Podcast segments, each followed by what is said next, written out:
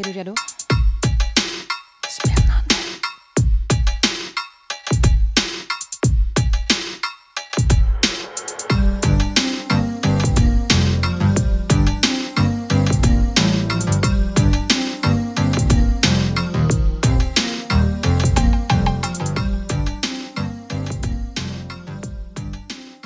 Unni, hur ofta skulle du bara så här uppskattningsvis säga att du tänker på hur din kropp ser ut?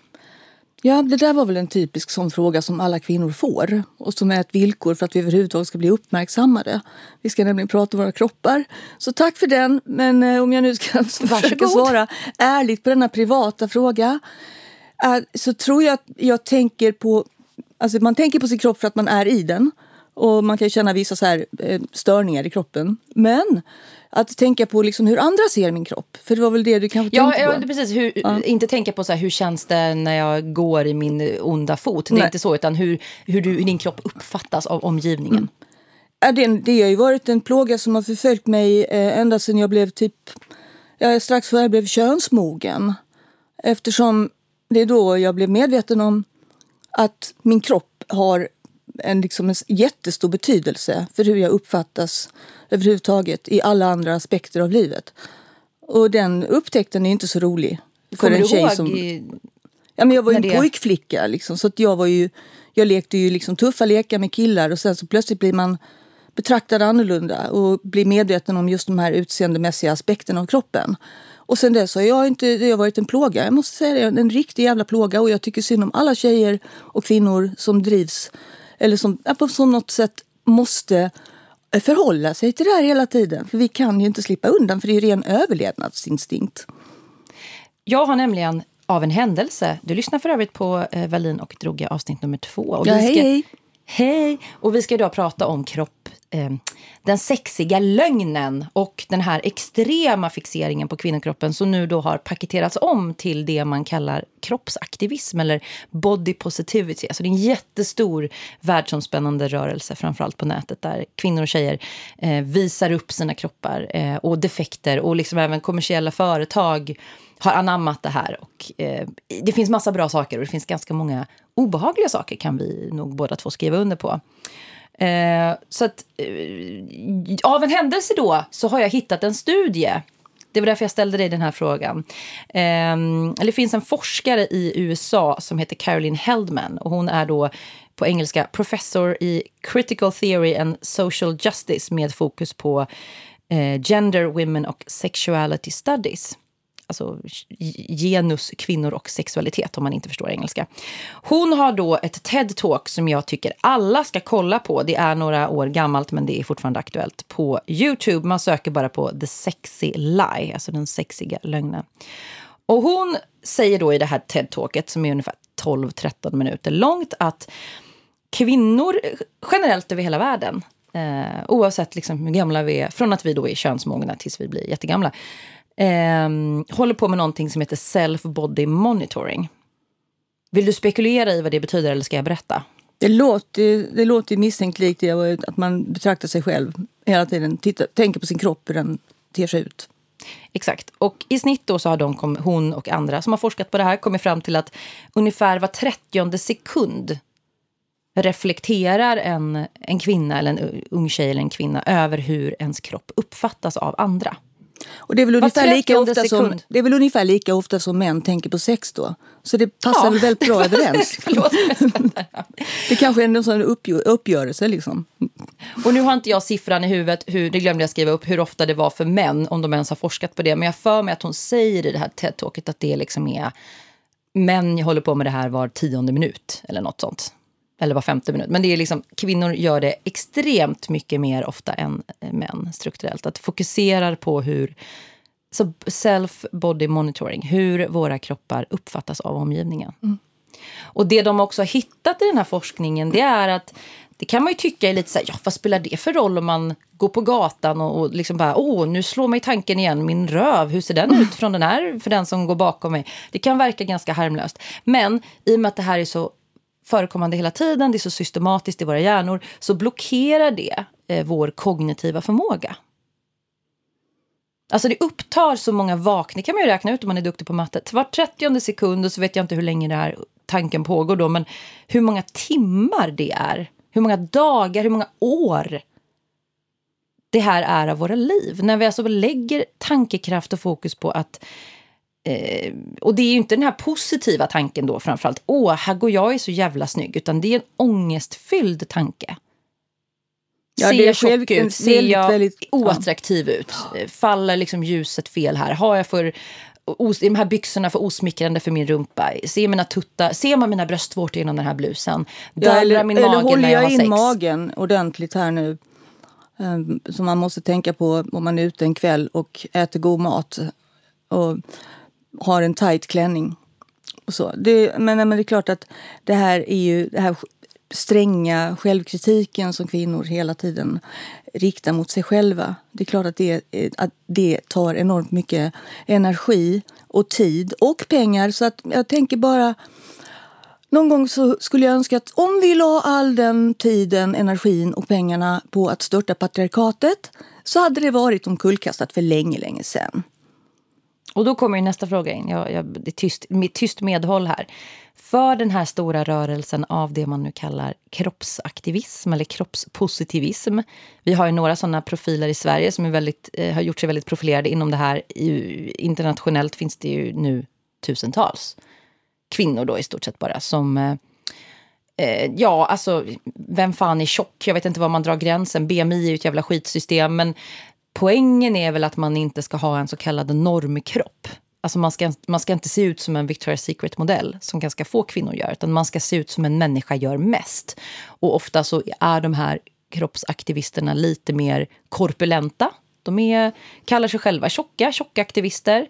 Eh, och det är videos och det är bilder varje dag i deras flöden eh, i stort sett, där man då visar sin mer eller mindre nakna kropp när den Alltså det har, det, det, jag, jag får mig att det här började ju, jag kommer ihåg liksom 2015 när jag fick mitt första barn, då, då exploderade det här. Och sen har det liksom bara... Då fanns det kanske två, tre i Sverige som höll på med det här på nätet. Och sen har det bara... Ja, då har det, sen dess har det exploderat. Och det blir liksom mer och mer fokus på att i, när liksom zooma in kroppsdelar.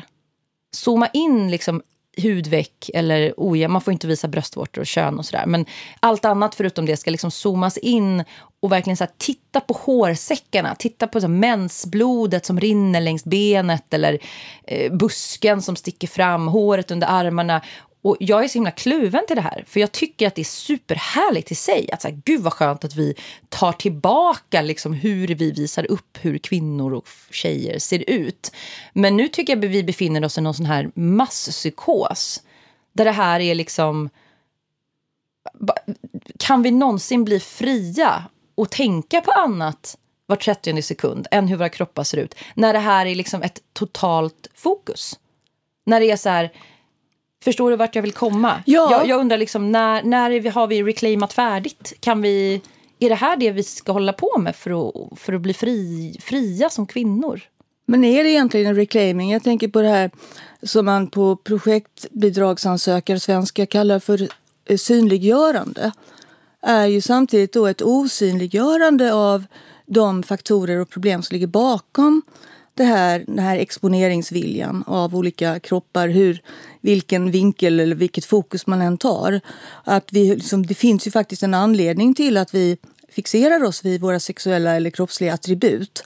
Och vare sig det är att försöka liksom, eh, visa ett alternativ som man då ska så kallat synliggöra.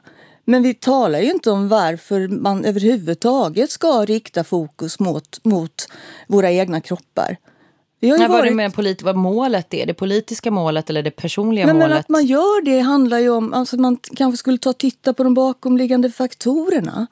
Eh, för de, de, de, de, de osynliggör man, alltså de, de spärrar man av genom att så generöst visa eh, att man inte har en normkropp.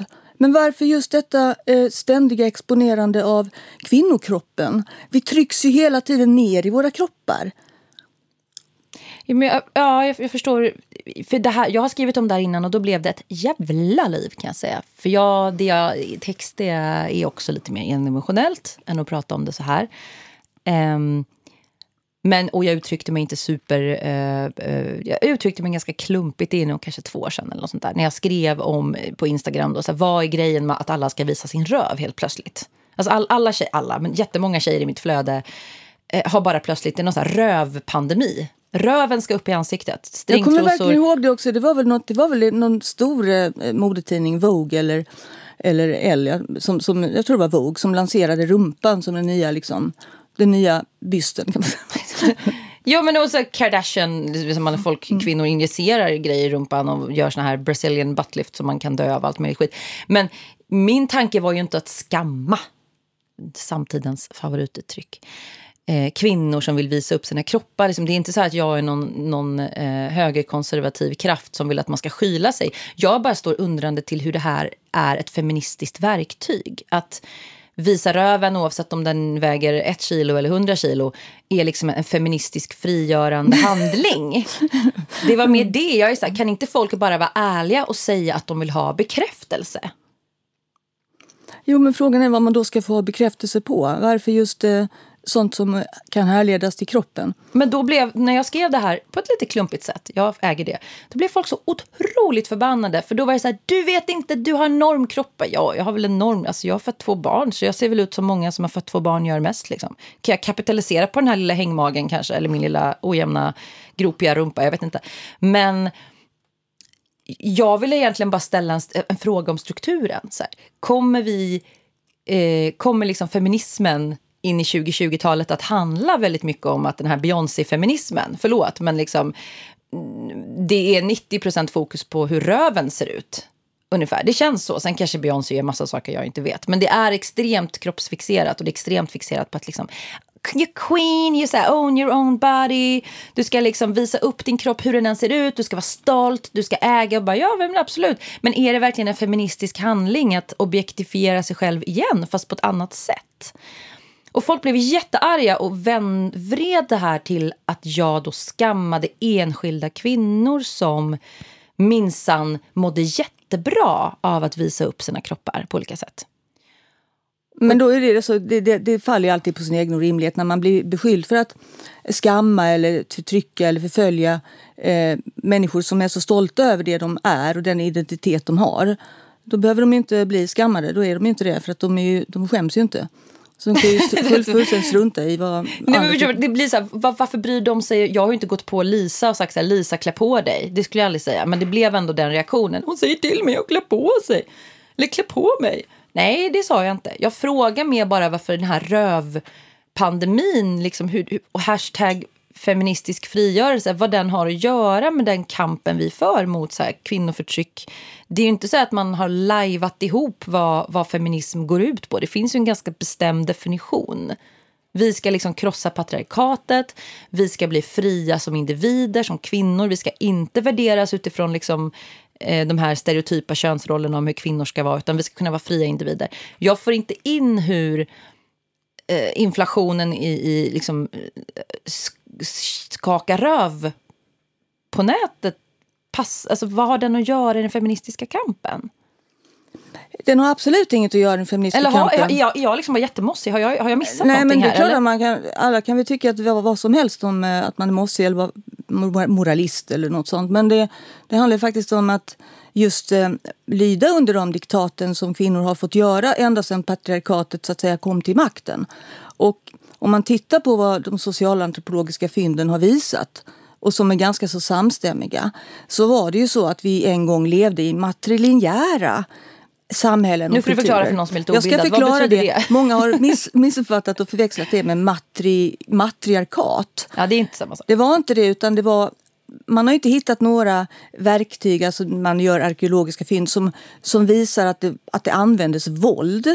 Eh, utan det, alltså det var ganska så fredliga samhällen där... Eh, När pratar vi nu? Stenåldern? Liksom? nej, men säg, men... Säg, säg 20 000 år tillbaka. Eller, en, det var ju en lång tid som detta pågick. Um, de här kulturerna som var ganska fredliga. Enligt vad vi vet rätt lite, men man har ju hittat rester från sådana kulturer som har levt väldigt isolerat där man har kunnat se att de fenomenen finns kvar.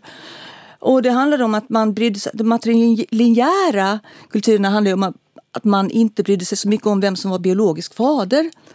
Utan männen, bröder och morbröder och alla möjliga tog ju hand om avkomman tillsammans. Så det var ju inte det här som sen kom till när patriarkatet fick makten att det var väldigt viktigt vem som var fader.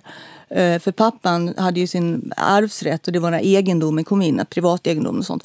Men det är en lång historia. Men i alla fall, så eh, under de här, den här långa tidsepoken så var ju kvinnan hyllad eh, och ansågs vara liksom lite grann stå på ett högre plan därför att man visste fortfarande inte riktigt hur det blev barn. Man visste ju hur man gjorde för att det skulle bli barn men man visste inte riktigt vad som sen hände. Så man, kvinnan ansågs vara gudomlig och helig för att hon kunde föda fram ett barn som man ungefär uppfattar kvinnan som skapare och att hon stod i förbindelse med någon högre andlighet. Ja, de, hade inte, de hade inte lärt sig det här med spermier och ägg och sånt? Nej, de, Nej. precis. Man trodde väl kanske... Men när männen upptäckte så småningom efter lång, lång tid att deras spermier hade med saken att göra då fick de hybris och tyckte nej nu jävlar vad viktiga vi är. Och då förändrades de här just de här, då kastades rollerna om. Så då blev plötsligt kvinnan förbunden med naturen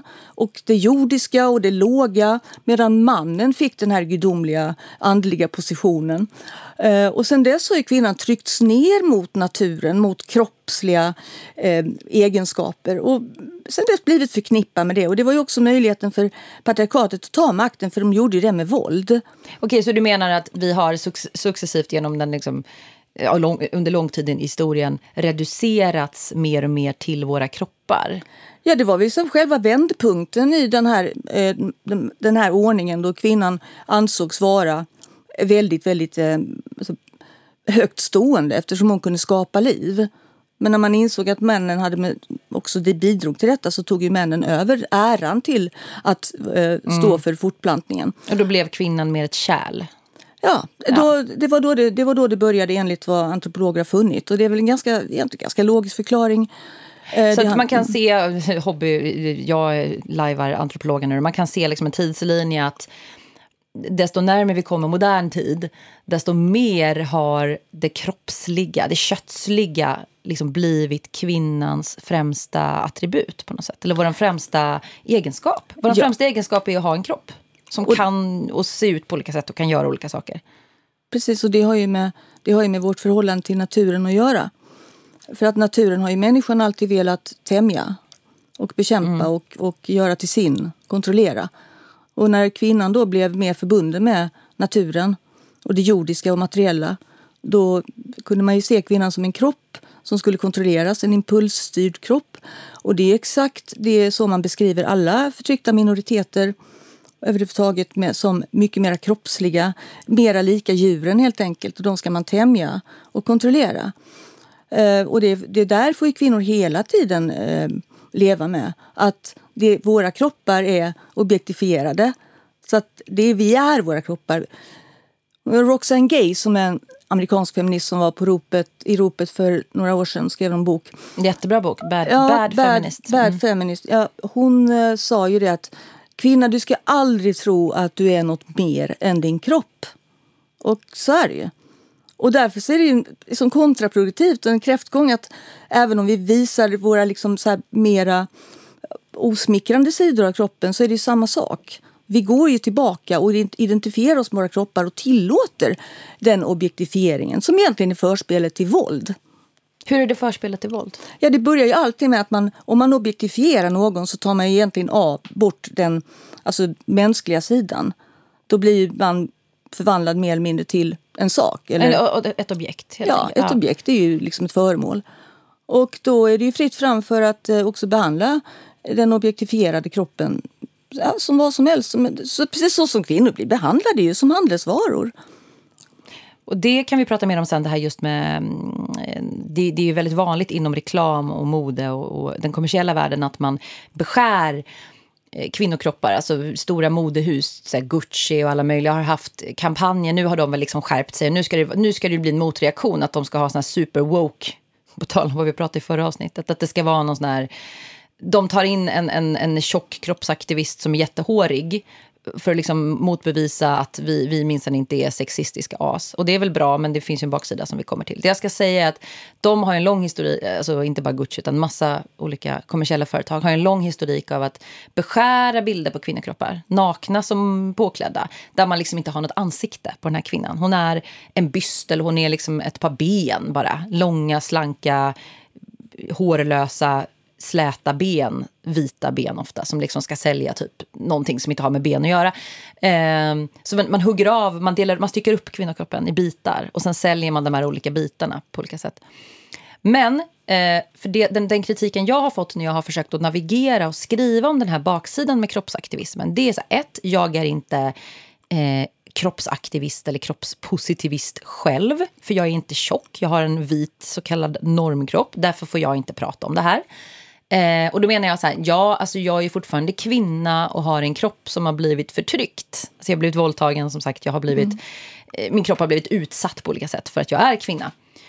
Eh, så därför tycker jag att jag har all rätt i världen att prata om hur, hur vi ser på kroppen och hur vi liksom diskuterar kvin kring eh, kvinnokroppens varande överhuvudtaget. Och två, eh, det blir så himla personligt att man kan inte kritisera en struktur för då kränker man per definition människorna som, som en del av den här strukturen. Och det jag, ja, det jag ska komma till, det jag har fått kritik för, det är att så här, men du förstår inte, du som är liksom normsmal och sådär, hur mycket det har hjälpt kvinnor som inte är det, att se de här kroppsaktivisterna eller de här bilderna på kvinnor som har liksom dallrande lår och tjocka magar och ojämna tuttar. Bara dansa nakna eller i bikini och se dem liksom bara existera och ta plats. Och det har fått mig, då, säger någon eller flera, det har fått mig att inte längre skämmas över min kropp och våga gå till stranden och för första gången på flera år, kanske på 30 år, gå liksom i bikini och det kan inte jag argumentera emot. Det är ju fantastiskt. Men det varför, är väl varför den långa, ja, men varför den långa omvägen till att kunna gå på stranden i bikini och visa hur man ser ut? Varför måste man först då exponera sin kropp och, och gå in i den här, vad nu om det är en rörelse eller vad det är, en trend i alla fall. Var, varför, vad finns det för poäng med att liksom exponera det för kreti och pleti? Att visa upp sin kropp för allmänheten eh, på Instagram exempelvis, för det är där det pågår mest. Eh, det är väl bara att gå ut på stranden och göra det och vara den ja, man de... är. Ja, förlåt. Vad... Ja, men alltså, det ska spridas så att titta hur jag ser ut, jag vågar visa mig och då ska alla andra också våga visa sig. Ja, men alltså, jag tycker det är en sån fruktansvärd omväg att först, först bjuda in till att man ska visa sin kropp, exponera den och det andra ska betrakta den. Och det är inte så att de här tjejerna som gör det är skonade från massa hat, för de får ju jättemycket hat också och liksom, sexism. Alltså ja. män, sex, även om de inte själva menar att sexualisera sig så blir de ju sexualiserade av män när de visar upp sig. Många och det är inte sexualiserar deras fel, sig. Men... Nej, men det, är, det är många som klär sig i liksom väldigt så här, eh, spetsunderkläder och sånt samtidigt. Jo, hela, hela approachen i bilderna är ju det, är liksom det här suga på ett finger ungefär. Det ja, men det absolut. blir porrigt ju. Och det, man, det finns ju genrer inom porren som är vi vet ju alla att det finns feeders som tänder jättemycket på, på fetma. Så det är inte så att man undviker att bli objektifierad utan man bjuder först in till det för att sen kunna gå på stranden och visa upp sig som man är. Du menar det, att det är en omväg? Det är väl klart att det är en omväg sätt? att visa, visa upp sina kroppsdelar. Man kan väl kunnat där, man kunnat komma överens om i en rörelse, vi duger som vi är och vi tänker visa upp oss som vi är och så säger man det och så räcker det. Men finns det inte en styrka i, jag tänker unga eller också så här Britt-Marie 62 som sitter hemma i öv, vad heter det? Målilla, säger vi. Ta någon by. Hon sitter hemma i Målilla i Småland och känner sig, har all, all, alltid skämts över sin kropp för att hon, hennes kropp ser ut på ett sätt som patriarkatet inte tycker är bra. Liksom. Och så ser hon person X på Instagram eller på Facebook som, är, som ser ut som henne. Första gången i sitt liv ser hon en kvinna som har hennes typ av kropp som bara går och, och fladdrar med pattarna fria och liksom njuter och badar naken och tar för sig. Kan inte det hjälpa henne då? Eller... Alltså, jag vill inte, det är väl klart att det alltid hjälper att upptäcka att man inte är ensam om någonting, vad det nu än är. Och att det är viktigt. Som självhjälpsgrupper och sånt. De är ju till för det. Att vi ska känna att det är fler som känner och är som jag. Det vill inte jag sätta mig emot. Men det hade ju gått bra med självhjälpsgrupper. Jag, menar, jag förstår inte riktigt det här med att man måste exponera sin kropp inför en ganska stor bred allmänhet. För det är det som är meningen också. Att visa det för en allmänhet. Att så här tillåter vi oss själva att se ut. Det, då, då har man ju mm. samtidigt gjort sin egen kropp till ett objekt som ska beskådas och som ska kommenteras. Och det som är intressant är absolut, alltså jag tycker det är, så här, det är dubbelsidigt för att, att Britt-Marie eller en massa andra kvinnor, enskilda personer kan se någon som, som visar upp kolla här har vi håriga armhålor eller könshår som sticker fram eller mensblod som syns eller vad det nu kan vara. Att så åh vad skönt, nu slipper jag känna att det är, man av eh, man laddar av det på något sätt. Att det är okej. Okay. Det är liksom, kolla hon vågar och låta bli att raka sig. Då gör jag också det. Men det som inte lämnar min eh, tanke är ju att det blir en fetischering jag kan, inte, jag kan bara sätta mig in i själv. Så här. Jag bestämmer mig idag för att bli kroppsaktivist. Jag får äta upp mig några kilo då kanske, men jag har liksom ändå en lite hängig buk för jag har fött två barn, jag har celluliter, jag har lite ojämna pattar och sådär. Jag har hår under armarna, jag orkar inte raka mig och det är en ren lathetsgrej. Jag har hår på benen. Eh, jag bara vi, exponerar det hela tiden i olika lite så här, både snygga och mindre smickrande bilder. Vad skapar det i mig? Även om det hjälper Lisa eller Maj-Britt, eller mm, vad hette hon mitt exempel? Hette hon Maj-Britt? Hon, hon som bodde i, vad hon var det, Målilla? Maj-Britt i Målilla. Jag har glömt vad hon heter. Nej, men att det kanske hjälper dem. Och bara, åh, kolla Cissi Wallin eller Unni Drogge är liksom jättemodiga som visar sina håriga armhålor och säger liksom att det är okej okay, tjejer, ni behöver inte raka er för att passa in. Gör, skit i det. Vad skapar det hos mig att exponera mig själv? Även om jag inte har som avsikt att män ska titta på det här och runka till mig. De facto, de, faktum kvarstår ju, precis som när Caroline Heldman, här professorn, säger att all self-objectification är ju destruktiv egentligen. I sig, alltså det skapar i det långa loppet ett fokus på din egen kropp som ockuperar din hjärna från att göra andra kanske mer konstruktiva saker. Exakt. Det är det jag tycker. Så att, jag ja. menar, om, om, och det, det finns ju massa studier på det också, hur, hur, hur bekräftelse och liksom dopamin eh, belöningssystemet funkar. Att du lägger ut en bild på dig själv där du vet att du, ja, men du har sminkat dig snyggt eller du poserar på ett sätt som är liksom, du sitter och bresar i bikini. En uppseendeväckande bild helt enkelt som inte bara är en så tråkig selfie. Den kommer få reaktioner antingen kommer folk tycka att det är äckligt och liksom skriva fy fan vad äcklig du är. Och så kommer andra komma in och försvara det och säga låt henne vara, hon gör som hon vill, hon äger sin egen kropp. Så det, det, det ger ju jättemycket, desto fler följare du har, reaktioner. Det blir ju, det blir ju en drog. Ja, det blir narcissism. Eller blir det inte det? Eller? Ja, det blir narcissism av det, för det är som att man producerar sig, man gör sig själv till en produkt. Även man... om ditt syfte är gott, även om ditt syfte är att så här, kolla jag vill visa andra att man får vara som man är, man älskar sig själv. Bla bla bla. Vad, vad skapar det i min hjärna? Nej, det är det här bekräftelsebehovet som gör att, att man måste konsumera sin egen produkt. Så att säga. Man blir en produkt som man själv konsumerar genom att den, tar, den får likes och beröm utifrån eller kommentarer eh, eftersom det sprids digitalt. Och då, blir man, då gör man sig själv till en produkt, det vill säga ett objekt som man lägger ut. Och sen så kan man konsumera sig själv. Och det blir väldigt självhushållande och det är det som kännetecknar narcissism. Att man, liksom inte, man relaterar inte så mycket till andra så det blir väldigt isolerat. Alltså ens egen självbild blir ju liksom en, någonting som man såklart har kontroll över för man vet ju vilka bilder man, man lägger upp. Men man ska liksom få bekräftelse på att man är härlig genom att ta tillbaka det som beröm.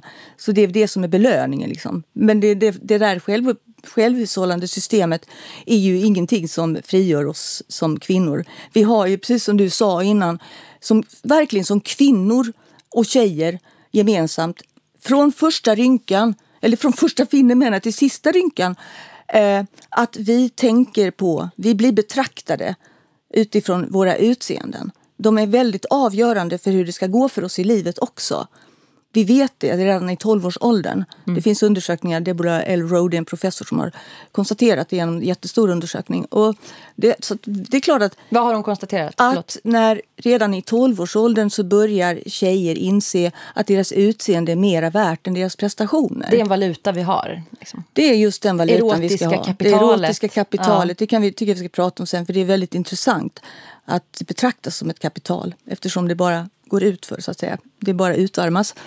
Um, hur mycket vi än investerar. Men det, är så, det här är ju det är en fälla tycker jag. Man går in i en, i en fälla för att man tycker att det är empowerment. Och det kan visserligen säkert vara så för enstaka individer. Men man gör inte vår kvinnokamp en tjänst eftersom vi har det gemensamt. Och då kan man inte heller utesluta någon säga du vet inte hur det känns. Jo, vi vet exakt hur det känns. Vi blir utsatta för sexism, kommentarer om våra utseenden och kroppar precis hela tiden. Inte bara när vi själva var 30 sekund eller vad det är jag tänker på det. Utan mm. vi blir påminda också. Skulle jag vilja veta hur ofta vi blir påminda utifrån. För det är i alla fall flera gånger om dagen. Och det som skaver så otroligt mycket i mig det är att hela den här kroppsaktivism, body positivity som man då kallar det liksom internationellt.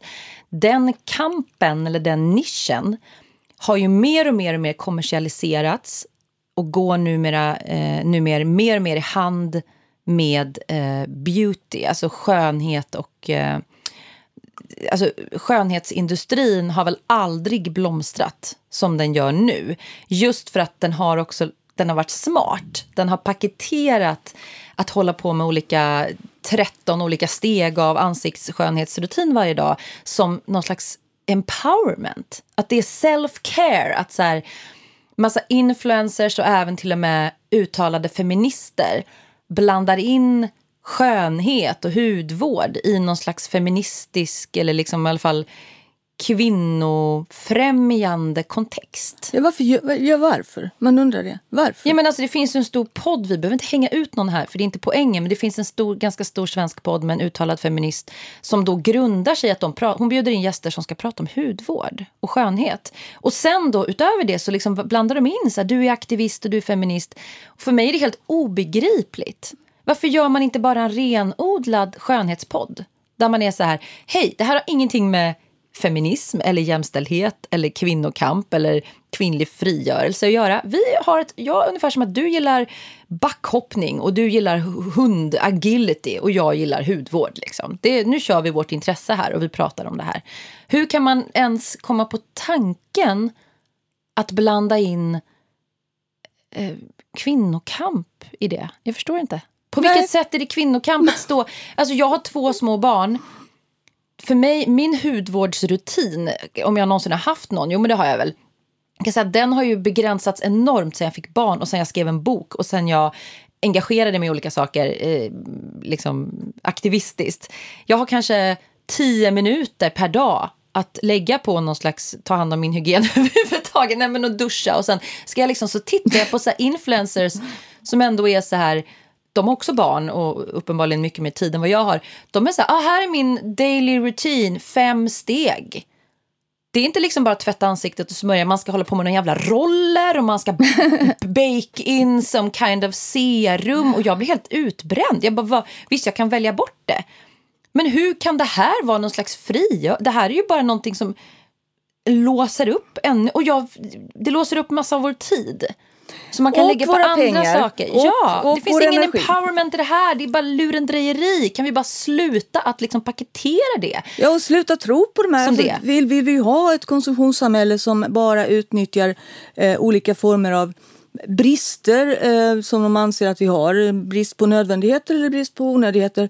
Att vi ska liksom köpa alla möjliga produkter som lanseras på grund av det här. Det bäddar ju, det, det är ju guld, alltså det är en guldgruva för den här multi, multi, kulti, biljardindustrin som, eh, som livnär sig på, att, på kvinnors brister. Så att säga. Och där sitter det män i toppen. Det sitter Alldeles män och tjänar storkovan. Alltså det, är verkligen, det, det poppar upp nya kliniker som svampar ur jorden och man paketerar nya. Det finns ju massor nya nischer nu när den här kroppsaktivismen har kommit igång. Då kan man ju fokusera på det, vad det kan vara. De kan ha för speciella behov som man kan fylla.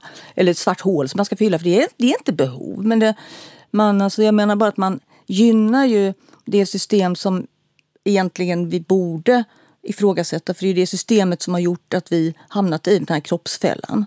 Jo, det jag skulle komma till, som jag aldrig kom till tror jag, det var att många av de här kroppsaktivisterna som är mest profilerade, både internationellt och i Sverige, framförallt de yngre, de är ju väldigt också så här, även om de väger 100 kilo och är liksom så här, åh jag har en tjock kropp som jag är stolt över, fine. Så är de väldigt fokuserade på skönhet, alltså deras ansikten är så här välsminkade, det, det är liksom inga rynkiga tanter som, som står och gör fula grimaser utan det är ganska unga, snygga, normsnygga, välspacklade, väl eh, liksom hudvårdade tjejer som då också kombinerar den här kroppsaktivismen som de menar ska vara frigörande, men väldigt traditionell kvinnoroll. Att man ska vara sexig, man ska vara liksom lite... Man ska pluta med läpparna, man ska suga på ett finger kanske, man ska posera. Alltså, alla är vi ju varse vilka sexualiserade knep som finns. Det är uråldrigt, det här Lolita, liksom Lolita-posen och eh, självobjektifieringen, självsexualiseringen. Kom liksom inte och försök att lura mig eller någon annan att, att det här skulle vara någon empowerment. Även om du väger hundra pannor. Om du, får, om du sitter på ett sätt, om du plutar med läpparna, om du liksom eh, pushar upp tuttarna, om du... Eh, det är objektifiering. Det spelar ingen roll om du väger 100 kilo eller 50 kilo. Det är fortfarande sexualisering och objektifiering. Sen har det funnits kropp, eh, kroppsaktivister det fanns ett svenskt konto som hette Somliga feta kvinnor. Jag vet inte om du kommer ihåg det? Nej. Hon la ju ner för hon fick så mycket skit. Ehm, det var ju en, en medelålders, eh, riktigt så här tjock kvinna som bor nere i Småland just som la ut bilder på sig själv naken. Hon, hon censurerade kön, eh, fitta och bröstvårtor. När hon liksom, du vet, stod i någon buske med en kikare. Som en alltså hon, gjorde, hon gjorde humoristiska bilder. Det finns en finsk konstnärinna som jag glömt namnet på som också har såna här, hon är en gammal tant nu. Hon sätter en kvast under pattarna och tar en bild på sina hängpattar. Det är ju mer att de håller på med något konstnärligt. Um, det, är ju ingen, det är ju ingen sexualisering, utan det är verkligen så här, här är jag en rynkig, eh, liksom sur kärring mm. som visar mina hängpattar. En bitter gammal tant som visar upp eh, hela härligheten. Och det är inte det liksom... ger ju inte alls samma reaktioner. Det, Nej men då blir folk arga, för det tycker man är äckligt. men men en liksom, det finns ju hon, Ashley Graham heter hon väl om jag inte har helt fel.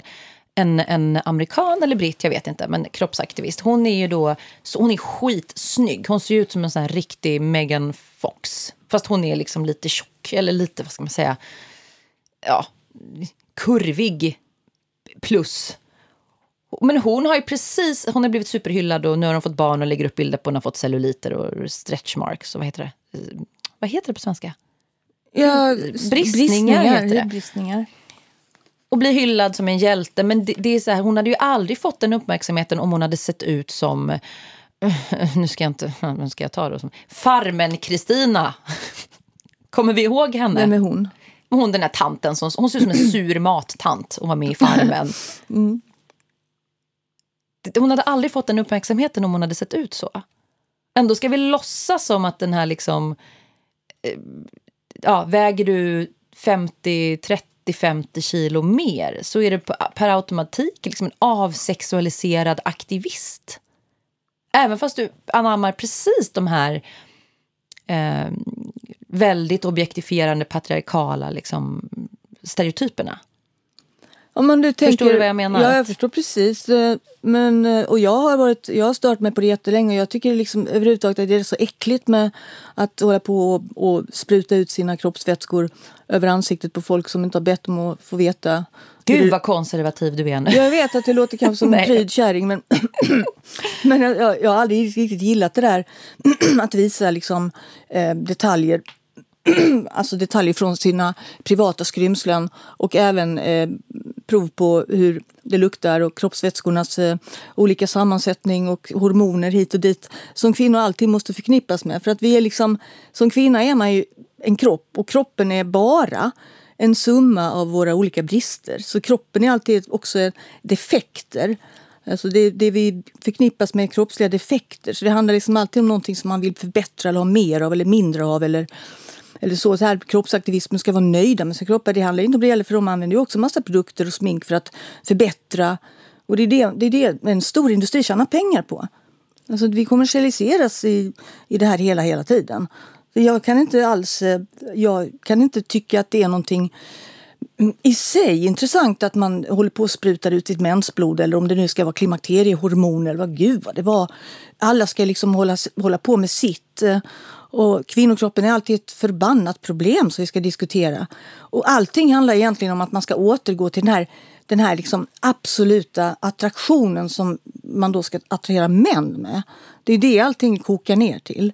Men du menar att kan man tolka det som att det är en motreaktion? Om vi, om vi tittar på liksom i nutid, 50-talet och, och, och, ja, men sen liksom, vad heter hon, Twiggy. Modellen mm. Twiggy la väl grund för det här anorektiska, liksom heroin chic som sen massa andra tog över, Kate Moss och sådär. Det idealet och sen Victoria's Secret och Pamela Anderson, 90-talet. Det ska vara de här små hårlösa kaninfittorna som inte har ett, som ser ut som ett barn som är naket, fast jättestora silikonpattar och sådär motreaktionen nu på senare år har blivit att nu ska det vara så mycket kroppshår, så mycket kroppsvätskor, så mycket defekter inom citationstecken som möjligt bara för att vara en, en jävla motvikt till det där. Är det så du ser det? Ja, ja alltså det vad det än Eller hur gäller. Menar du liksom? Ja, men hur vi än gör, om vi, om vi ständigt förhåller oss till våra kroppar och går med på den här överenskommelsen att vi är våra kroppar, varken mer eller mindre Ehm, istället för att se varför. Varför är vi så förknippade med våra kroppar? Ehm, om vi går med på den överenskommelsen och visar alla möjliga kroppsdelar och defekter eller inte defekter eller perfekt, perfekter eller defekter, det kan ju kvitta. Så är det ju ändå så att vi visar antingen hur vi har kommit över defekterna, raderat eller, eller reducerat dem eller hur vi eh, är defekta, på vilka sätt vi är defekta, defekta då visar liksom hur vi strider mot rådande skönhetsideal. Ja, du, vet, man går med, du menar så att man går med på att kolla här, här har du en cellulit, en gropig rumpa. Och genom att visa upp den som ett statement så mm. har man samtidigt gått med på att den inte är, egentligen inte är okej. Okay. Ja, det har man ju såklart gjort för att man vill visa den som en slags eh, en, en motsats. Eh. Trots att vad är det, 90% 80-90% av alla kvinnor har celluliter. Ja. Så ska man ändå måla fram det som att det är någon sån här, vad modigt att våga visa att du har det. Alltså, det, det måste ju handla om något annat också. Därför, men gå till badhuset. Gå till närmsta bad. Sätt dig där en morgon när alla tanterna är och, är och simmar sitt motionssim. Och sätt dig i bastun och kolla hur de ser ut. Du ser ju knappast några såna här modellslanka kroppar där. Det är extremt sällsynt. Inte ens bland de riktigt unga tjejerna.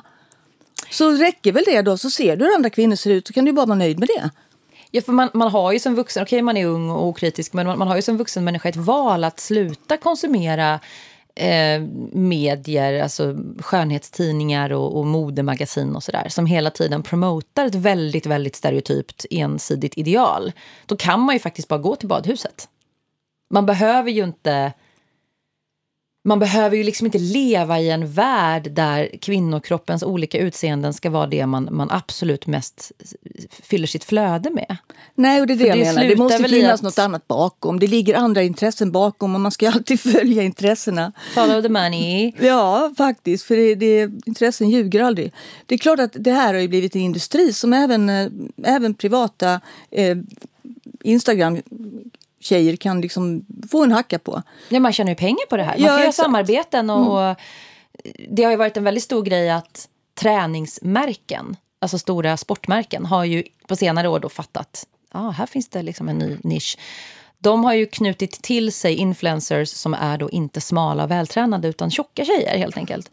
Kroppsaktivister som då gör, får betalt för att samarbeta med Adidas eller Nike eller vad de andra stronger så märken Eh, och visa upp bilder på sig själva i deras träningskläder. Och det är väl, alltså, så här, ja, det är väl självklart att, att människor med alla kroppstyper gillar att träna. Så det, är väl, det borde de ha tänkt på för 20-30 år sedan, när de började göra reklam. Men det, det används som en... Alltså jag tror så här, när man, när man kan börja tjäna pengar på sin aktivism man, man kallar någonting för aktivism mm. och sen kapitaliserar man på det, då är det inte längre aktivism. Nej, sen reser man krav på att alla ska gynna den också så att man ska få liksom anslag, statliga bidrag och allt möjligt annat för att från, från, från övre, högre nivå så att säga för att gynna och understödja den här aktivismen. Det blir också lite konstig aktivism eftersom aktivism handlar egentligen om att, att gå emot rådande system och, och bestämmelser. Liksom. Det Nej, men du kan inte riktigt så här, du, du så här, knulla systemet, sen blir du själv, ursäkta, men rövknullad av Adidas. Alltså mm, det mm, blir men... så här, jag är aktivism, fast nu fick jag en rabattkod här. Jag ska läsa vad... Jag hittade en artikel från förra året i DN från, i mars 2019 från Agnes Lidbeck. Hon är författare. Hon skriver om baksidan av med kroppsaktivism. Mm. Bland annat skriver hon så här. Det finns en tredje vinkel i den här frågan då, som får förvånansvärt lite utrymme i den svenska debatten. Nämligen det problematiska i att sätta kroppen i centrum. I att sätta, så att säga, rumpan framför allt. Och sen skriver hon, så länge vårt värde ligger i kroppen kommer kroppen vara något att slåss emot. Eh, det här rörde ju upp väldigt starka känslor ska jag säga när den här kom, den här texten. Men hon avslutar i alla fall med att säga sammanfattningsvis. Att ha rätt att synas är en sak. Att vilja synas är en annan. Att känna tvånget att synas är en... Eh, och nej, ska säga, Att känna tvånget att synas för att få vara med är en tredje och väsensskild. För att uttrycka det vulgärt. Det är sällan den runde, manlige 57-årige professorn blir ombedd att posera naken för att hans kropp saknas i det offentliga rummet. Ännu mer sällan skapar han en hashtag för att uppmärksamma detta problem. Hon missar, alltså ja, det, det är jättebra skrivet. Vad känner, det här var ju bara delar av det, en lång text. Ja, vad känner du alltså, kring det? Ja, jag, jag håller med om det. Men samtidigt är så här, en 57-årig lite rund professor har ingen anledning att behöva eh, ta plats i det offentliga rummet med sin kropp för att han är osynliggjord. För att en man har ju alltid ett utrymme. Han behöver, så det är ju det som är kanske hela grejen. Va? Varifrån kommer det här? Om nu kroppen används mot oss som ett vapen, vem håller i den här avtryckaren? Varifrån kommer detta? Alltså, man missar ju det hela tiden.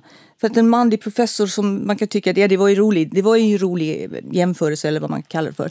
Eh, jag håller med, det var kul skrivet. Men eh, hon kanske utvecklar det senare i texten. Men, men liksom, de har ju fan ingen anledning. Men det var kanske en dålig jämförelse för det är inte så många kvinnliga professorer som klär av sig heller. Däremot kan man jämföra med influencers. Det finns ju män som är eh, ja, men så poddare, tv-programledare, snubbar helt enkelt, som har alla möjliga sorters kroppar. De visar ju aldrig upp sig nakna och startar en hashtag eller Men det är ju inte inträdeskrav heller för män. Alltså det, vi måste titta, det kommer ju hela tiden med it goes with the territory som man säger.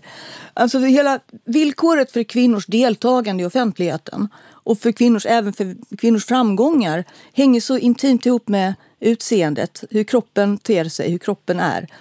Eh, och utan den, utan att man ställer upp och betalar den inträdesavgiften, nämligen att fläka ut vartenda hudveck och låta alla så zooma in våra skrymslen och vrår, eh, kroppsliga defekter eller perfekter, perfektionister, perfektioner. Utan den inträdesbiljetten så får vi inte tillträde till de offentliga sammanhangen. Och det märker ju det märker du som, har, som har, är väldigt mediesavvy och har varit inne i de här offentliga rummen väldigt länge. Savvy och savvy. Ja. ja, men det måste man väl ändå säga. Äsch. Ska jag inte, nu ska jag vara narcissist här som folk säger att jag är och bli bara absolut, Nej, du har det, rätt. inte jag inte. Nej, men alltså det man, man Nej, lär men sig. du menar att man spelar med? Alltså, man lär sig av ja. erfarenhet och sina, man lär sig framförallt av sina misstag. Men jag märkte tid, på tidigt skede när jag inträdde i de här offentliga sammanhangen, eller snubblade ut får man väl säga, att jag var tvungen att lämna vissa godbitar och privata detaljer som, har, som var relaterade till just kroppen för att överhuvudtaget komma i fråga. Vad då till exempel? Har du exempel? Det kunde handla om att jag skulle komma ut med en ny bok. Och då skulle jag, för att få publicitet för boken som man gör när man vill promota en sak man vill nå ut med, då var jag liksom tvungen att i gengäld bjuda på några godbitar från mitt, mitt eget privata förråd av mitt liv och underliv. Och det skulle alltid vara relaterat till mitt underliv så att säga. Det skulle handla om mitt sexliv, mina kärlekshaverier med ätstörningar. Alltså man måste egentligen ta upp det här ur sin egen repertoar. Och det är alltid kopplat till våra kvinn, kvinnliga kroppar och eh, sexualiteten som hör ihop med kroppen då. Eh, och utan det, för jag, det var någon gång jag inför en lansering valde att inte prata alls om det. För jag har aldrig tyckt att det, det varit något roligt. Jag har aldrig gillat det. Eh, även om många har trott motsatsen. Men då, då valde jag att låta bli i alla fall. Ja, då blev det knappt någon publicitet överhuvudtaget. Ah, okay. du, du besparade världen dina... Mina underlivs... Ja, och det, ja, funkade, det flög inte? Nej, det flög inte. Och det är inte så här, mitt, mitt privata exempel, det gör man ingen, kan man inte göra bygga en teori på. Men det, är, det här är ju faktiskt, det finns teorier som, som stärker, som har gjort massor av undersökningar med hur kvinnor eh, kommer in i offentligheten, på vilka villkor. Det är bara att titta, herregud. Titta hur kvinnor ser ut på alla de här bilagsomslagen. Kvinnor ler alltid. Måste alltid skratta och flina med hela nyllet. Alltså det är så annorlunda. Det finns ju en genre, så här, laughing women eating salad, kan man googla. Ja, det är jätteroligt. Så genrebilden där ja, kvinnor ser jät... jätteglada ut av att se en isbergssallad. De bara I love this. Ja, det är, jätte, men det, jag vet. Det, vi driver med det och vi måste få lov att driva med den kroppsaktivismen också. Men den slår väl knut, alltså så här, allting som, som får en eh, en sån här spjutspetseffekt, kan man säga så? Mm. Det, det, det, fin, det, finns något väldigt vasst och, och, viktigt i att bryta mönster och bryta normer. Så här, kolla, här är en tjock kvinna som inte skäms. Skitbra, ingen ska skämmas över sin kropp.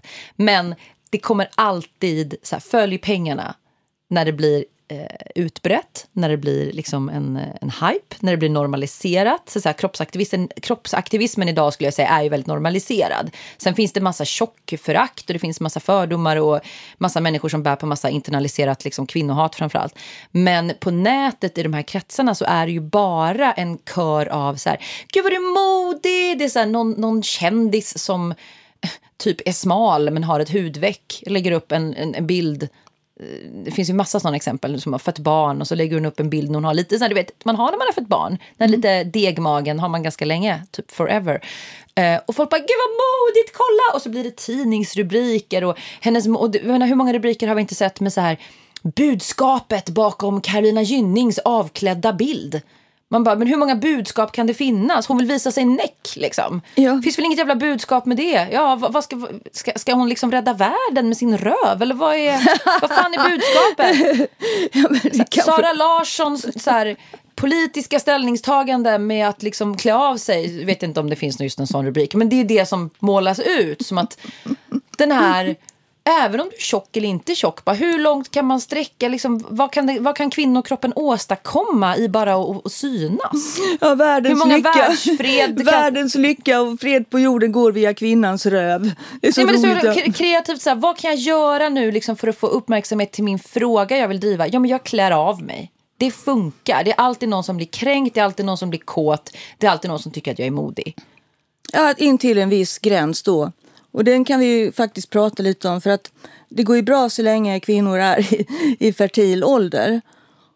Sen så blir det någonting som är lite osmakligt som faktiskt inte där då kvinnor plötsligt bara ryker ur offentliga sammanhang. Jag ser ju jämt, om jag nu, nu knäpper jag aldrig på tvn för jag tittar bara på play. Men eh, förut när man hade tv på morgonen där det bara guppar förbi en massa ansikten som hade gjort något eller sagt något så, så ser man de här vita tofsarna som tillhörde Göran Greider och Leif GW Persson och alla dessa karlar som sitter där och tycker och smaskar och har gjort saker och breder ut sig. Och det är dessa vita, liksom vithåriga, liksom tufsiga, rufsiga hår.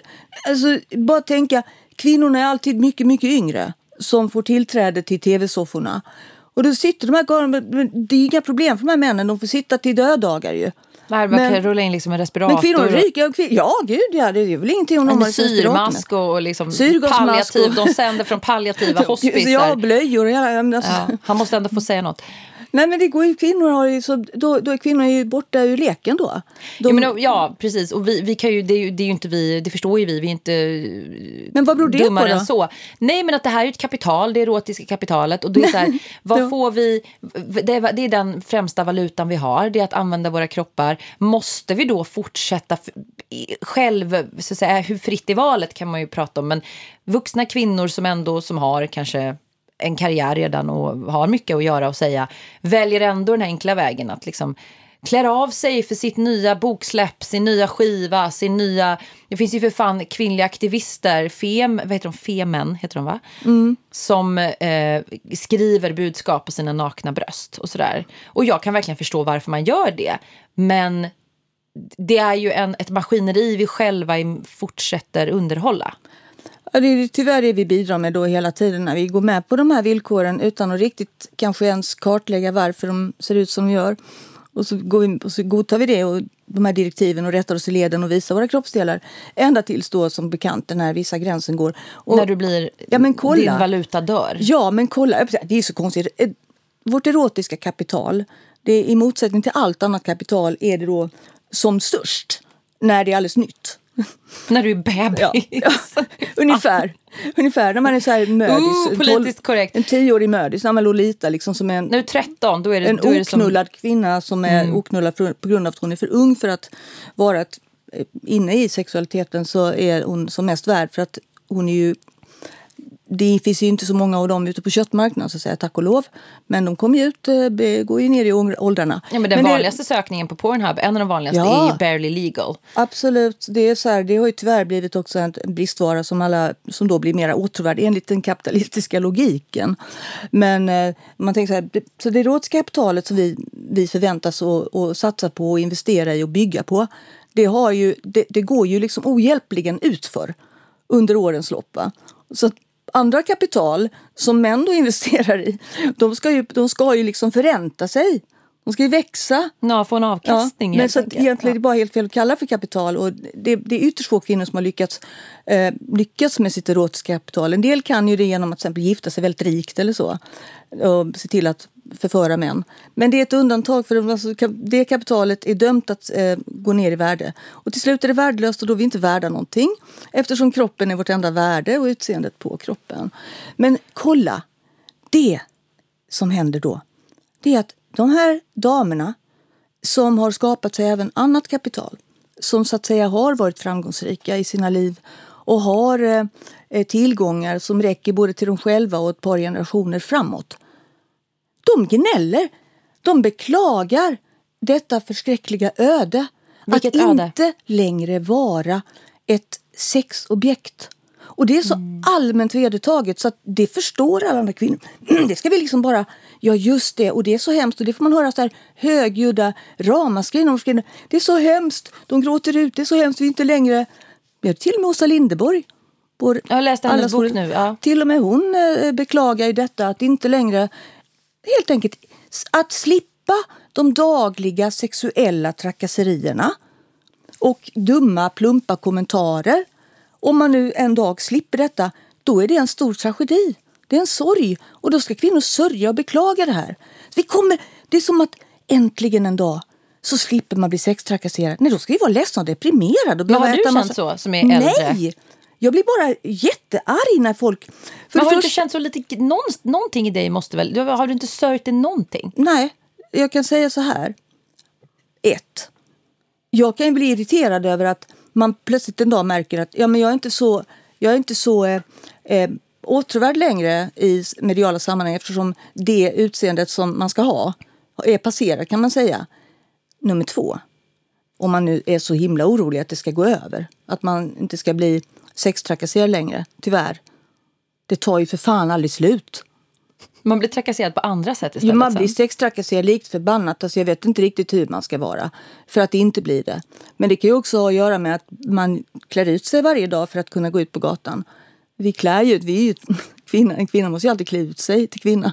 Men, alltså, men det är faktiskt riktigt eh, det är riktigt tragiskt att kvinnor beklagar det här och känner sig ratade på sexmarknaden.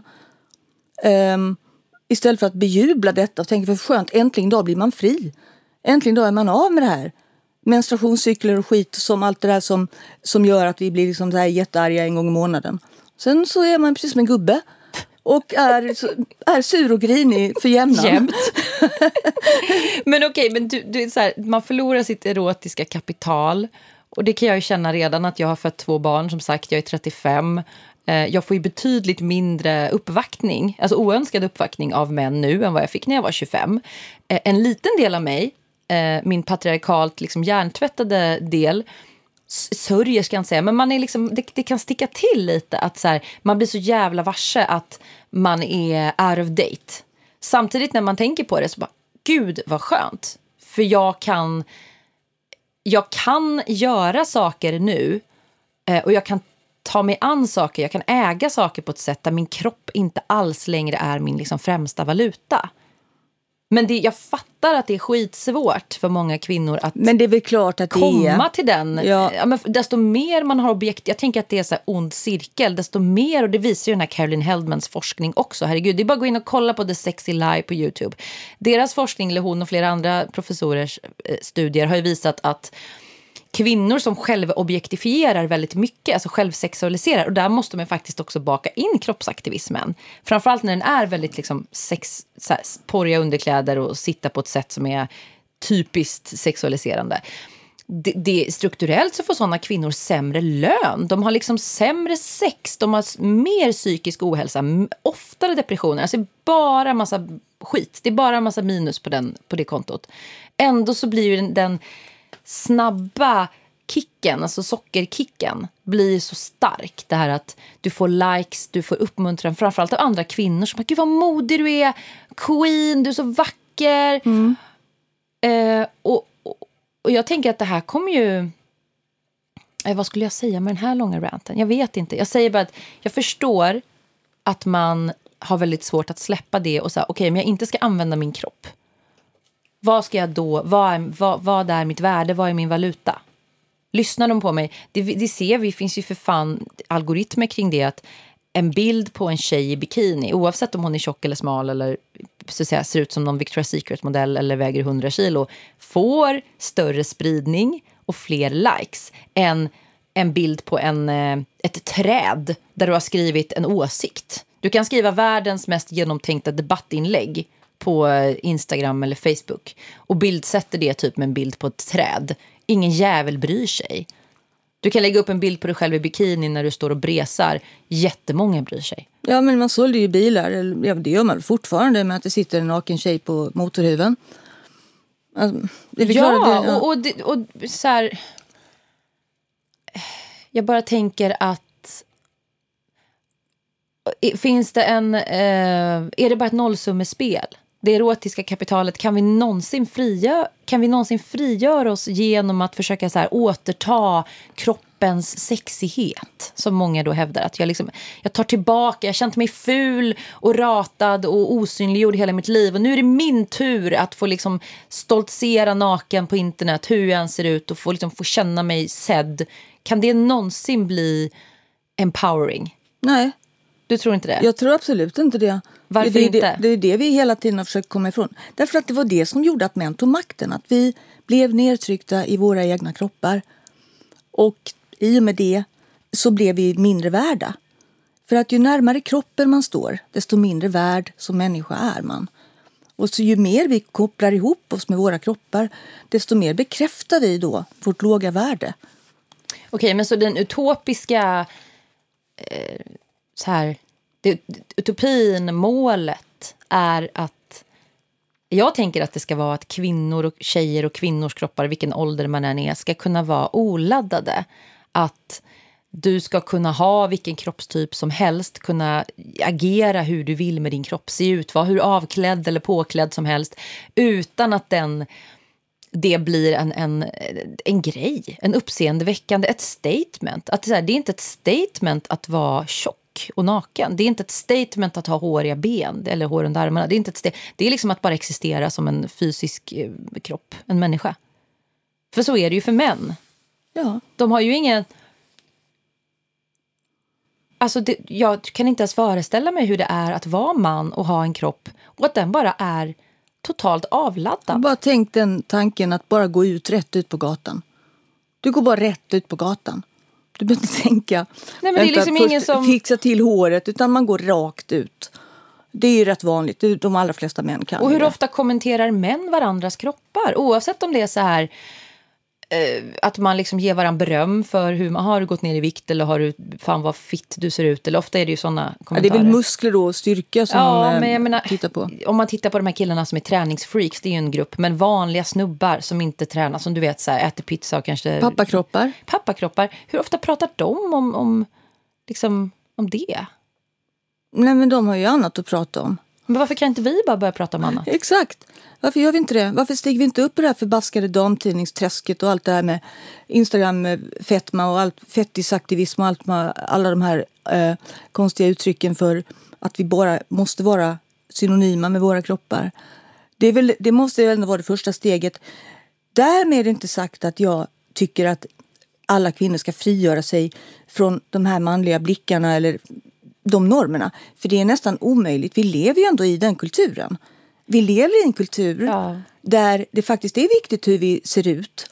Och vi vet ju mycket väl att vi har inte samma möjligheter att göra våra röster hörda om vi inte anpassar oss någorlunda efter hur en kvinna förväntas se ut. Ja, det kan kosta väldigt mycket att bryta mot reglerna. Ja, då vi får vi kanske leva, liksom, får vi skapa ett eget samhälle någonstans, någon kvinnogemenskap eller så, som många drömmer om. Det, det tror jag inte heller är så himla bra idé. Men alltså, jag bannar inte de kvinnor som sitter fast i de här, eh, vilket jag själv också delvis gör. Eh, jag säger väl ingenting ont om dem. Jag, jag, kan alltid beklaga, för jag blir arg på kvinnor som håller på och blir sura på andra kvinnor för att de är väldigt vackra. Eller ser väldigt alltså verkligen aptitliga ut för män då. Aptitliga? ja, alltså de, alltså, men alltså uppfyller den, den skönhetsnormen som råder. Um, och då, är, då får ju de höra en massa skit från andra kvinnor. Så vi ska på något sätt rivalisera med dem. Det har jag för länge, länge sedan bestämt mig för att aldrig någonsin göra. Jag kan ju bara tycka synd om. Jag säger till andra kvinnor, ja hon står där och visar upp sig och, och lägger upp sig och bröst... Så att här, men det, alltså hon är precis lika mycket ett offer för patriarkatet som vad du är. Ja men det är det här, det är det här som blir eh, själva så här, pudelns kärna när man diskuterar det här. Att det, det strukturella blir i dagens väldigt jag-fixerade samhälle extremt eller personligt direkt. Att om jag säger så här, jag förstår inte hur man kan kalla eh, kommersiella samarbeten kring smink eller träningskläder för liksom, feminism eller empowerment, female empowerment eller något sånt där. Då är det som så här, nu skammar du för att jag minsann gillar att ja, ja, du får gilla vad fan du vill. Du får gilla liksom att smeta in dig i bajs och lägga upp bilder på det. Jag bryr mig inte. Det är inte dig jag pratar om personligen. Jag pratar om den här strukturen som liksom formar en hel generation. Och precis den här forskningen som Caroline Heldman och hennes kollegor har gjort som visar på att den här self-body monitoring, självobjektifiering, självsexualisering har jävligt skadliga effekter i stort i samhället. Man kan se hur många kopplingar det till ätstörningar, depressioner, extrem ökning av psykisk ohälsa bland unga kvinnor. Det är klart det har att göra med objektifiering och sexualisering även när vi själva är med och spelar spelet. Ja, men det har vi gjort hela tiden. Det är, det som är, så det är inget nytt under solen att man då visar liksom en annan sida, alltså en annan, som ska vara någon typ av antites eller protest genom att visa fettvalkar och övervikt.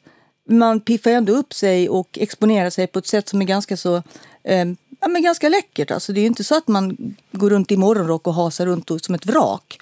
För de bilderna ser inte jag i alla fall på de här kontona. Det är väldigt få. De, de, alltså, majoriteten av de här kroppsaktivistbilderna har ju bara blivit snyggare och snyggare. Proffsigare ljussättning, proffssmink. Det, det, är ju, det är ju kvinnor som verkligen har ansträngt sig. De har inte bara gått upp ur sängen och tagit en bild på sig själva hur man ser ut när man vaknar. Det är ju ett, det är ett arbete bakom. att, precis, att se ju, snygg ut, fast man har då en, en kropp som bryter mot någon slags norm. Som eh. samtidigt då inte gör det. Eftersom jag, den ändå rättar in sig i normen. Jag pratade faktiskt med en tjej som, ja, en anonym person, hon vill inte tror jag att jag säger hennes namn. Ingen vill veta nej. sina egna namn. Nej. nej. Nej, men jag pratade med en tjej som har varit ganska aktiv, en ung tjej som har varit ganska aktiv i den här kroppsaktivism-svängen i Sverige. Hon hade ett mellanstort konto för några år sedan där hon la upp eh, bilder på sin, ja ofta avklätt, underkläder och sådär. Eh, och hon är tjock liksom. Men hon kände, hon lämnade bara det där. Hon raderade sitt konto och försvann en dag. Eh, och jag tror hon ändå har skrivit lite om det öppet. Men hon menar då att inom den här världen, mm. den kroppspositiva, kroppsaktivistiska världen, så skapas det ju givetvis också ideal sinsemellan. För att man är, de är ju inte, alltså tjocka kvinnor eller kvinnor som inte har en så kallad normkropp är ju inte befriade från eh, liksom avundsjuka, missunnsamhet, eh, de jämför sig med varann som alla andra människor, framförallt kvinnor, har lärt sig att göra. Jaha, kolla på Lisa där borta. Hon är ju liksom tjock på ett lite mer snyggt sätt än vad jag är. För hon har lite mer den här timglaskroppen. Jag är mer som en kloss. Liksom. Ja, hon är inte en riktig kroppsaktivist. Nej, Henne måste ju... vi nog utesluta. Ja, och så blir det liksom, det kan vi se på nätet fortfarande hela tiden. Diskussionen i vem är egentligen legitim som kroppsaktivist? Får den här tvåbarnsmamman som bara har gått upp fem kilo lägga ut en bikinibild när hon står med sin lilla hängbuk? Eller klampar hon då in i ett revir hon inte ska vara i? För det finns minsann tjocka kvinnor på riktigt som... Och det blir en jättekonstig... Eh, jäm, de börjar jämföra sig med varann. Hon, den här tjejen som jag pratade med, hon mådde skitdåligt över det. Hon bara, jag kan inte vara i den här världen. För att grundsyftet bara för, blev så här, förgjorde sig själv, kan man säga så? Ja, men det är den, den där vanliga inbördes eh, rivaliteten och tävlan som till exempel gjorde att Åsa Linderborg enligt egen utsago inte vill Alltså jag fattar inte hur man ens vågar liksom göra ett så öppet mål av sig själv. Men hon har ju sagt att hon inte har velat samarbeta med kvinnor som är snyggare än hon. Ja, det är ändå stort att hon erkänner det. Ja. Hon står ju för det i alla fall. Det blir lite... Ja, man kan ju verkligen ifrågasätta det, eh, varför hon erkände. Men eh, det är, ju, det är ju klassiskt kvinnligt att göra så, att vilja stöta bort kvinnor som man kan tycka är ett hot. Ungefär som att om en tjej som har piffat sig ordentligt och är 20 år yngre kommer in i ett rum, då blir du liksom genast mindre attraktiv. Mm. För då ska vi ska ju alltid jämföra oss med varandra och gradera Och den manliga blicken är ju Ja, det är normen och det är den manliga blicken vi ska hela tiden följa och gå efter som det vore någon jävla gud. Alltså, den här serien som alla pratar om, eh, vad heter den, The Handmaid's Tale. Mm. Det var ju någon som Under his eye eller något sånt där. Mm. Det är så här bönen eller mantrat som de rabblar hela tiden. Mm. Ja men det, var, det är ju det. Vi är ju där fortfarande. Andrew his. Ja, och jag kommer ihåg när jag var... Vi ska avrunda, jag ska bara liksom...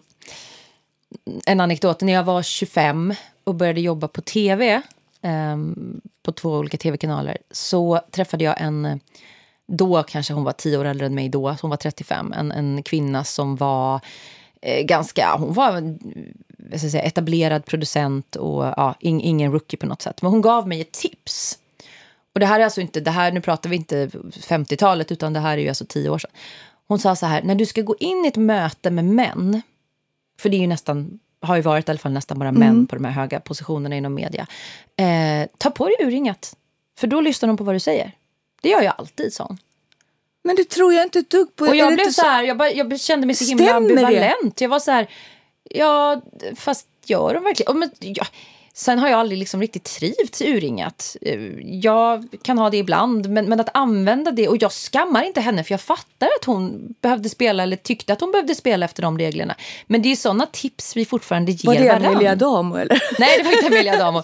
Nej, det var hon inte känd. Alltså, hon är, var etablerad inom sin liksom, värld. Men, men hon gav mig verkligen det rådet som så här, de ska åtrå dig och de ska se på dig eh, de, de ska liksom, det, det, det hon sa var egentligen att om du verkligen porrar upp dig för dem så kommer de, det är först då de kommer lyssna på dig. Använd din kropp som ett sätt att fånga deras uppmärksamhet. Ja, det är det erotiska kapitalet ja, som man ska använda liksom på det få sättet. gehör på vad du känner och Vilket tycker. då är, är också en, en, eh, som bara biter sig själv i svansen. För när du väl har gjort detta och kommit in med det, för det, alltså, det är verkligen framkomlig väg i, på lång sikt. Att komma med uppbystad och urringat in på ett eh, sammanträdesrum med män Visst, då ser de ju ner i en urringning. De ser ju inte upp till dig. De ser ner i en urringning. Nej, jag tror att det, det är bara, det är bara en ond spiral neråt. Och jag tänker den här myten om att kvinnor som ligger sig upp. Det var väl han, vår kära, fantastisk man. Mm. Ola Rapace mm. var det väl, som nu är med i så här Stjärnorna på slottet. Man bara, vilken kvinna som hade betett sig som honom hade Draken på godset. Mm. Exakt. Han hade ju någon blogg för några år sedan eh, någonstans på finest.se eller någonting. Man undrar bara hur många linor han har dragit när han skrev den bloggen. Men han skrev i något förvirrat inlägg eh, och jag tror även det blev ett utspel i media där han då liksom sa att det är orättvist för att kv hans kvinnliga kollegor liksom hade knullat sig fram till roller. Han har bara boxat sig fram. Ja, mm.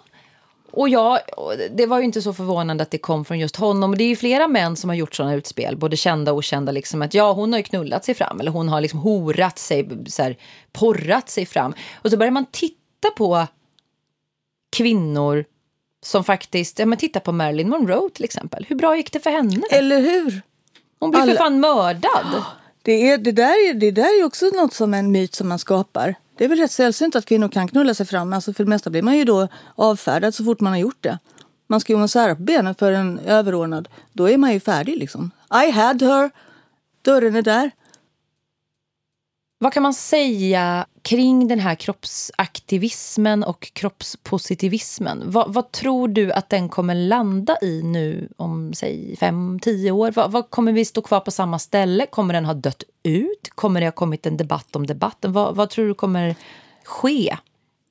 Alltså det kommer ju det kommer bara bli en, en, en av olika, en av flera liksom, kroppsideal. Ett av flera kroppsideal eh, som kommer att verka parallellt det kommer att införlivas, har redan gjort, införlivas i den stora apparaten av, av skönhetsideal och sånt som vi bombarderas med. Vi har inte kommit någonstans där och det är väldigt lätt att säga, men gör inte det då. Och vad, vad gör vi själva? För det är ju sagt, vad gör ni då? Uh, ja, vad gör vi? Vi sitter här och, vi sitter här och, och, och dissar spekulerar. en massa. Ja. Jag, jag känner väl att Nej, förlåt. Jag... Nej, men vad ska vi göra? Alltså, jag tycker, vad ska vi göra egentligen? Man får faktiskt börja med sig själv också där. Att jag ger ju fan i att överhuvudtaget kommentera kvinnors yttre. Jag gör inte det. Och om någon kommenterar mitt, jag bemöter inte det. Jag svarar inte på det. Alltså men sen finns det väl grader, alltså det har blivit nästan lite, det har slagit över att man inte får säga att någon liksom har, vad snygg du är i håret, bara, nu är du utseendefixerad. Alltså. Ja, det är klart att man kan vara vänlig och säga vad snygga, vad snygga skor, men alltså det, det är lite annorlunda. Men, Nej, men, men att just sånt där som inte man kan ändra på, Nej, sånt men... som man själv faktiskt inte kan förändra om man inte då lägger sig under kniven, vilket många gör. Eh, men ni vet. Det, alltså det tycker jag man kan verkligen, det kan man låta bli. Man ska ge fan i att förtrycka yngre tjejer för att de är yngre. För det gör många kvinnor. Det ska vi låta bli. De ja, unga det... tjejerna förtrycker inte oss. Då ska inte vi förtrycka dem. Nej, och att, att diskutera och analysera kring om kroppsaktivism så den ser ut nu är eh, mer hjälplig eller skadlig strukturellt är ju inte att man förtrycker de som Nej, utövar den, inte, utan det är att man diskuterar ett Vi fenomen. har ju inte dem här. Vi försöker inte hindra dem från att ta plats i sammanhang där vi finns. Nej. Det är det jag menar, stöta ut dem från våra egna grupper. Vi sitter egentligen bara här bittra. Det är det som är, för att vi inte längre har ett erotiskt kapital. Ah, men det var väl hemskt. Det var det vi säga egentligen ju. För det är det enda viktiga. Du har lyssnat på avsnitt två av Valin och Droge. Gillar du det du hör och vill vara med och bidra till att eh, vår klippare eh, Lovina och Unni här kan köpa varsitt sommartorp. varsitt. Nej, men vi har faktiskt en Patreon eh, som vi ska dela solidariskt på, men, men jag avstår. Jag, jag kan ta pengar till latte därifrån så kan ni få resten. Gå in på Patreon och sök på Wallin och Droge om ni vill. Eh, vi vill inte ha reklam i den här podden nämligen. Vi vill bara tråkigt. göra fler avsnitt. Ja, mm. det vill vi. Eh, och du får jättegärna önska ämnen på våra respektive sociala medier. Unni Droge eller Cissi Wallin. Tack för att du har lyssnat. Vi hörs snart igen. Hej då. Det är nu du ska säga hej då. precis. Hallå. Hej då. Vi hörs.